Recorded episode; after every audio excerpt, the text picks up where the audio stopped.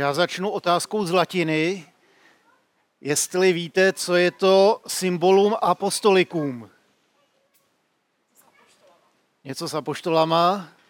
Symbolum apostolikům je apoštolské vyznání víry. A je to jedno z nejstarších vyznání víry, který křesťanství dochovalo. Legenda říká, že ho sepsali sami apoštolové deset dní po Ježíšově na nebe vstoupení. Nejstarší dochovaná podoba si datuje do roku 215 a pozor, je to dochovaná podoba obrázková. Takže pokud je tady nějaký výtvarník, který by chtěl namalovat apoštolské vyznání víry, tak by možná stálo za to vymyslet nějakou aktualizaci. A potom samozřejmě někdy kolem 5. 6. století už to dostalo tu finální podobu, kterou známe dodnes. Je to velice staré a velice hluboké vyznání víry a já to tady zmiňuji na začátek, protože ke konci k tomu ještě něco povím. Takže pokud, pokud během toho neusnete, tak se dozvíte, proč jsem to říkal teď na začátku.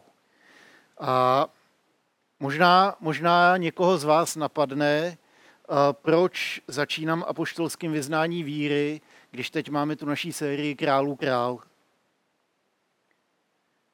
Protože mluví o nejdůležitějším tématu křesťanské víry, a to totiž o vzkříšení.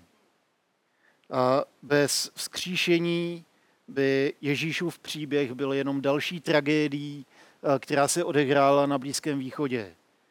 Byla by to další smrt nějakého hrdiny, která by neměla moc změnit naše životy. Pavel píše, že bez vzkříšení je naše víra marná a my jsme stále ztraceni ve svém hříchu.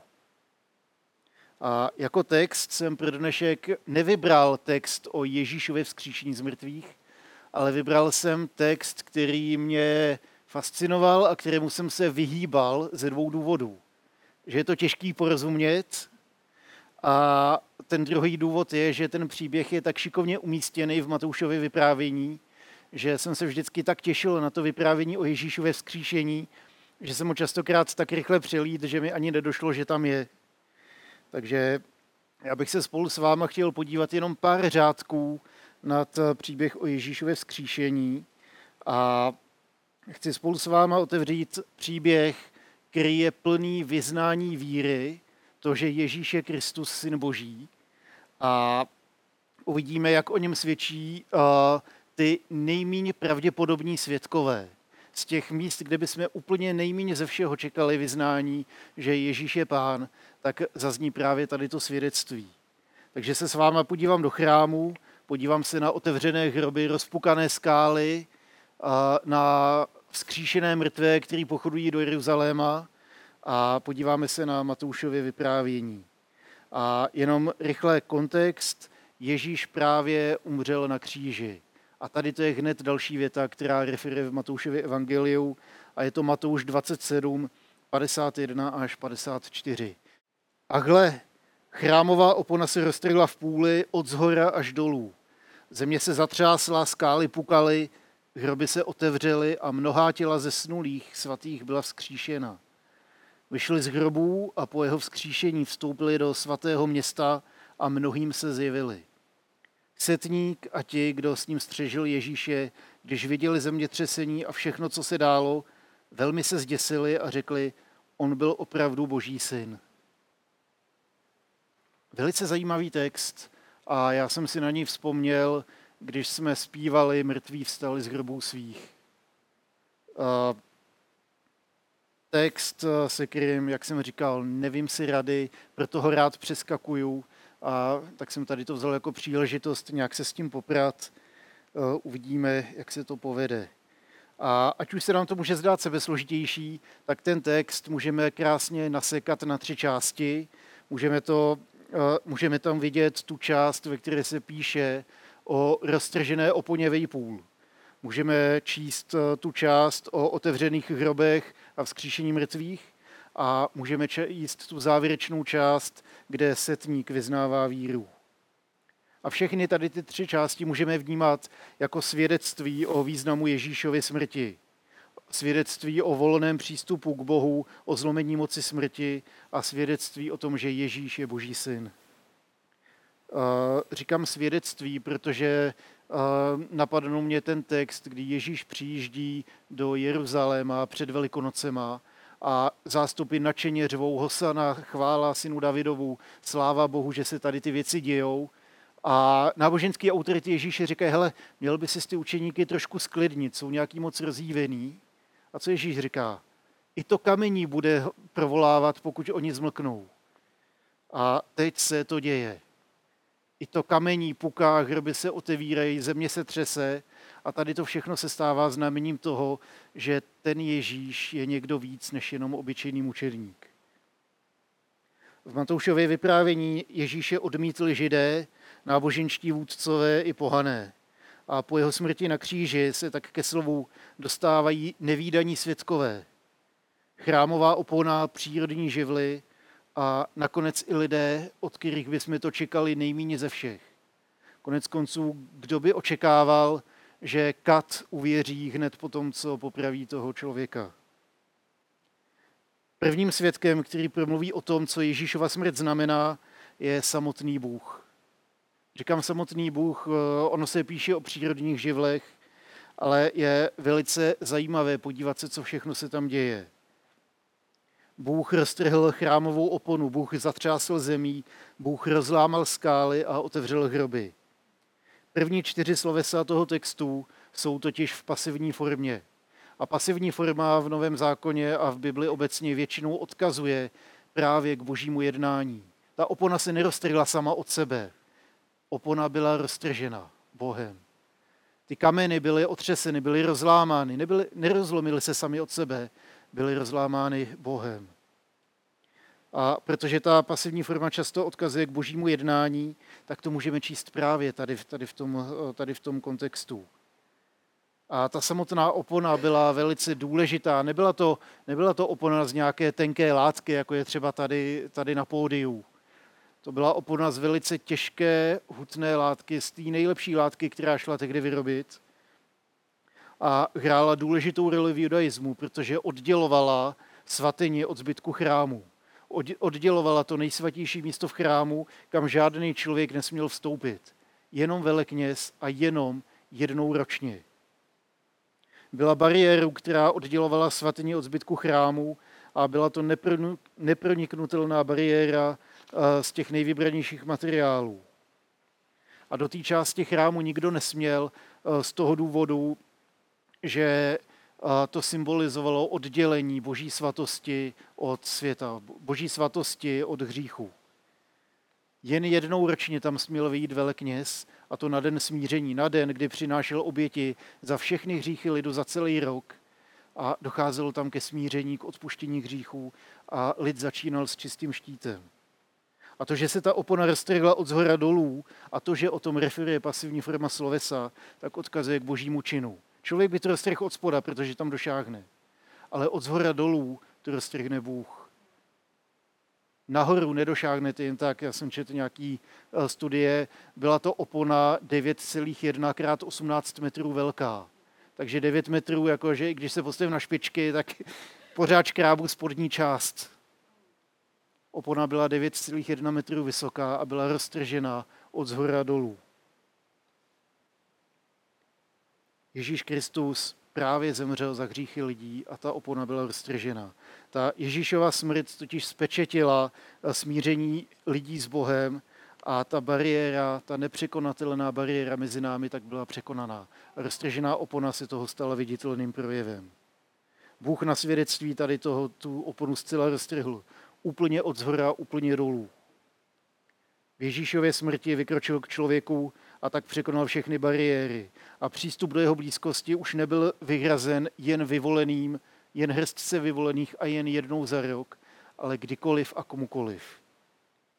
Kromě roztřežené opony je dochované zajímavé svědectví. Eh, v Talmudu existuje vyprávění o tom, jak se samovolně otevřely dveře do chrámu právě někdy kolem doby Ježíšovy smrti.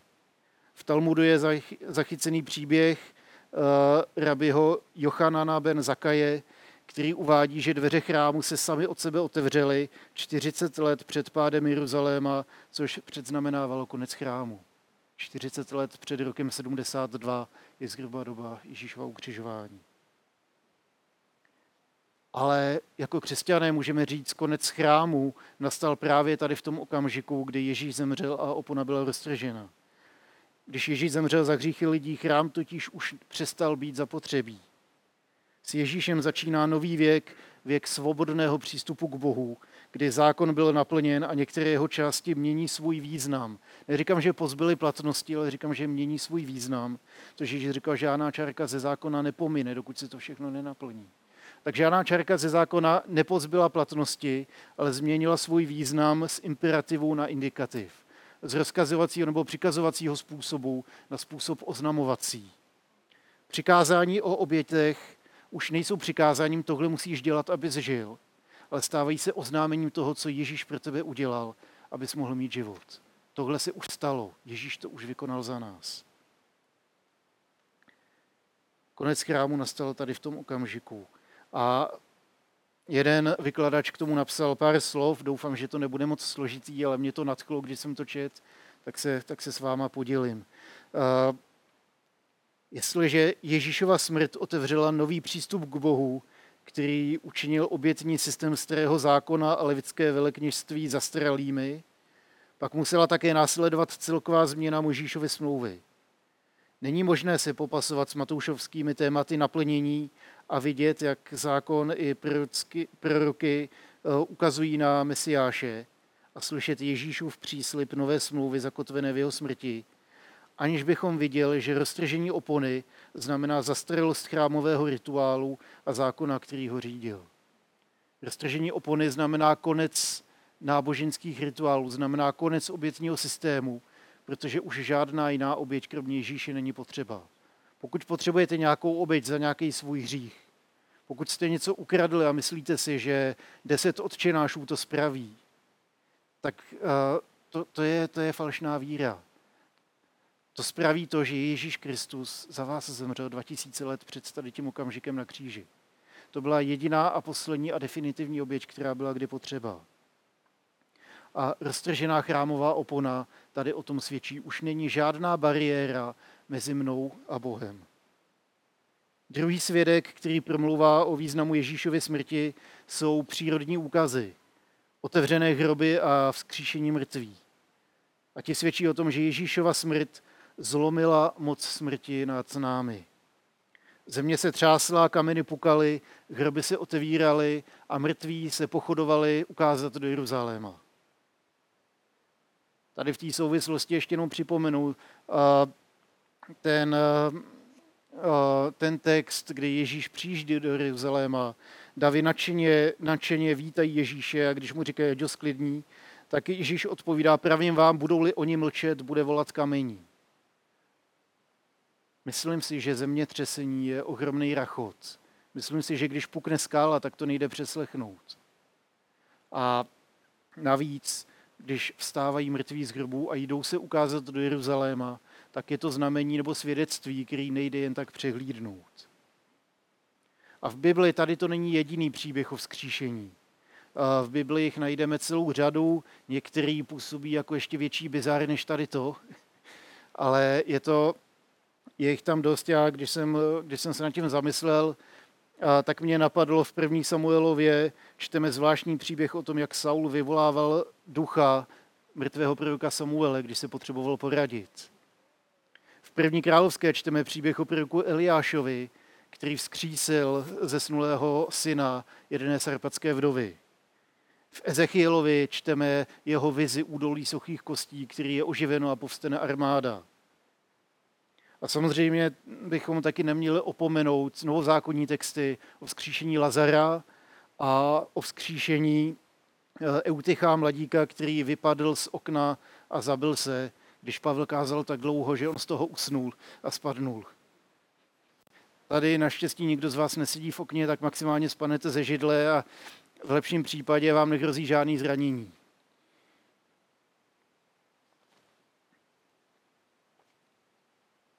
O tom, že mrtví můžou vstát a nebo něco dělat, tak existuje celá řada hororů. Existuje úsloví, no ten se musí v hrobě obracet, když vidí, co se tady děje. Dalo by se říct, Tomáš Baťa se musí v hrobě obracet, když vidí, jak, jak překopali tu jeho myšlenku dálkové silnice napříč Československem a známe ten tankodrom jménem D1. Zesnulí svatí z Matouše 27 nerotovali s děšením, ale povstali a šli se ukázat do Jeruzaléma, aby se stali svědectvím o Ježíšově smrti, která přemohla i samu smrt. Z pohledu historie je ten text o pochodu zesnulých eh, zemřelých do Jeruzaléma velice obtížně vysvětlitelný, hraničící z mytologií. A protože nám chybí zmínky v jiných evangeliích a mimo biblická svědectví o otevřených hrobech, chybí nám zmínky o tom, jak se s těmi vzkříšenými někdo setkal a zaznamenal to. A tak, tak eh, místo svědectví máme v materiálech ticho. Ale argument sticha by nás neměl motivovat k tomu, abychom ten příběh eh, prostě zahodili a řekli, to je nějaká legenda nebo nějaká mytologie, protože i v mytologii je eh, na možná fiktivním příběhu zvěstováno něco hluboce pravdivého. Jakkoliv je ta epizoda fascinující a mě upřímně by zajímala celá řada detailů, jak vstali z mrtvých, jak rychle chodili, jak vypadali, jestli byli rozložení nebo, nebo na ně naskákalo zpátky to maso, eh, jako třeba na Freddyho Krugera. Matouš tady o tom nepíše nic. Pro Matouše to totiž nebyla důležitá informace. Nebyla podstatná, protože Matouš o pár řádků níž píše o mnohem důležitějším vzkříšení, který změnilo životy ne pár lidí, ale život celého světa.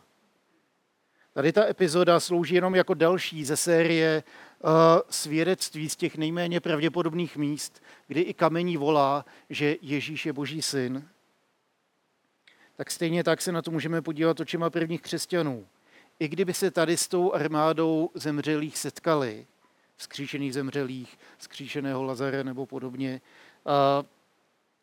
byla by to jenom bledá vzpomínka proti tomu, když se setkali se vzkříšeným Ježíšem. Ježíšem, který proměnil jejich život, který je naplnil Duchem Svatým, kterým dal poslání nést zvěst Evangelie do celého světa. A tak si myslím, že Matouš tam nedává moc detailů, to, že to pro něj prostě není důležité. On se setkal se vzkříšeným Ježíšem a to je pro něj natolik fascinující a důležitá zpráva, že i takováhle epizoda, která nás nenechá klidnými, tak, tak nechá jenom jako další zmínku, no to se prostě stalo. To se prostě stalo, že kolem Ježíše byli uzdravovaní lidi, že vstávali mrtví z hrobů, že, eh, že znělo evangelium, že zvěst o božím království proměňovala životy.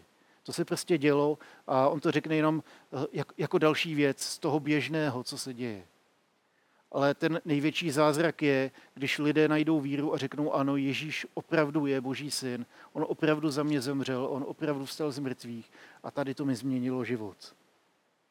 A právě tady to svědectví je to poslední svědectví, o kterém dneska budu mluvit.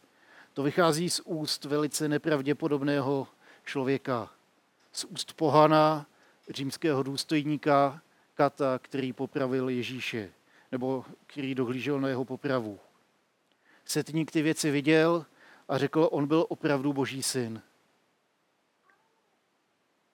Přiznám se, že tady tu scénu, když čtu, tak uh, známe to, čteme skoro ve všech evangelích, nebo úplně ve všech, teď si nejsem úplně jistý, že ten setník zvolá, on to byl opravdu boží syn. Tohle známe. Já si to vizualizuju za pomocí filmů o Ježíšovi, který jsem viděl. Častokrát nás k tomu napadá, že musel uvěřit, když viděl Ježíšovu hrdinskou smrt, jak pokojně přidal to, co na ní přicházelo, jak neodplácel svým nepřátelům, jak neproklínal ty, kteří ho popravovali, jak milosrdně do posledního dechu byl laskavý ke všem okolo. Osobně si však nemyslím, že ten setník uvěřil právě tady z toho důvodu, protože viděl nějakou hrdinskou smrt. Takový setník totiž musel vidět desítky smrtí. Desítky smrtí nepřátel Říma, které možná sám ukřižoval. Zcela jistě viděl umírat lidi hanebně, kteří křičeli, kopali a proklínali všechny kolem sebe. Stejně tak mohl vidět několik velice ušlechtilých způsobů smrti. Ale to samo nevede k rozpoznání Boha za takovou událostí. To samo k vyznání toho, že Ježíš je Boží syn, asi nestačí. Nebo bychom prohlásili o každém, kdo důstojně zemře, že to byl Boží syn? Setník viděl něco, co jiní neviděli za událostmi, které se kolem něj děly. Za roztrženou oponou byl zahlednout boží zásah. Za zemětřesením, který doprovázel Ježíšovu smrt, nejspíš viděl zásah nadpřirozena. Mimochodem oblast Palestiny leží na seismickém zlomu a proto tam zemětřesení vůbec nejsou neběžná. A, ale tady to muselo být neuvěřitelně silné, protože vyděsilo i ostřílené vojáky. Protože Matouš o tom zemětřesení píše jako o zvláštním úkazu, ne o něčem běžným, jako se občas dělo, ale o něčem mimořádně silném. Matouš to viděl jako znamení soudu a boží slávy. Co konkrétně vedlo setníka k víře, se můžeme jenom dohadovat. Důležitější je ale ten Matoušův popis, který nám ukazuje pohanského vojáka, který uvěřil, že Ježíš byl opravdu boží syn a který tady tu víru vyznal slovy. Stal se tak završením té série, verbálním završením té série svědectví z těch nejméně očekávaných zdrojů. A jako čtenáři Matoušova evangelia, tak před sebou máme vyprávění o okolnostech Ježíšovy smrti a o svědectví, že on je božím synem jako výzvu. A rád bych se tady vrátil k tomu apoštolskému vyznání. Evangelia píší o tom, že Ježíš je Kristus, syn Boží, který za nás zemřel a vstal z mrtvých. Krédo, nebo to vyznání víry, je mnohem víc osobní. Ono totiž zapojuje uh, toho, kdo věří a jeho víra se stává viditelnou. Když řeknou, Ježíš zemřel za hříchy lidstva, tak je to něco jiného, než když řeknu, já věřím, že Ježíš zemřel i za mě. Vyznání víry je tady v tom mnohem osobní, protože to nezačíná konstatováním faktu, jak to dělají evangelia. Ježíš zemřel za každého člověka na planetě. Ježíš vstal z mrtvých. V jeho smrti je odpuštění hříchů.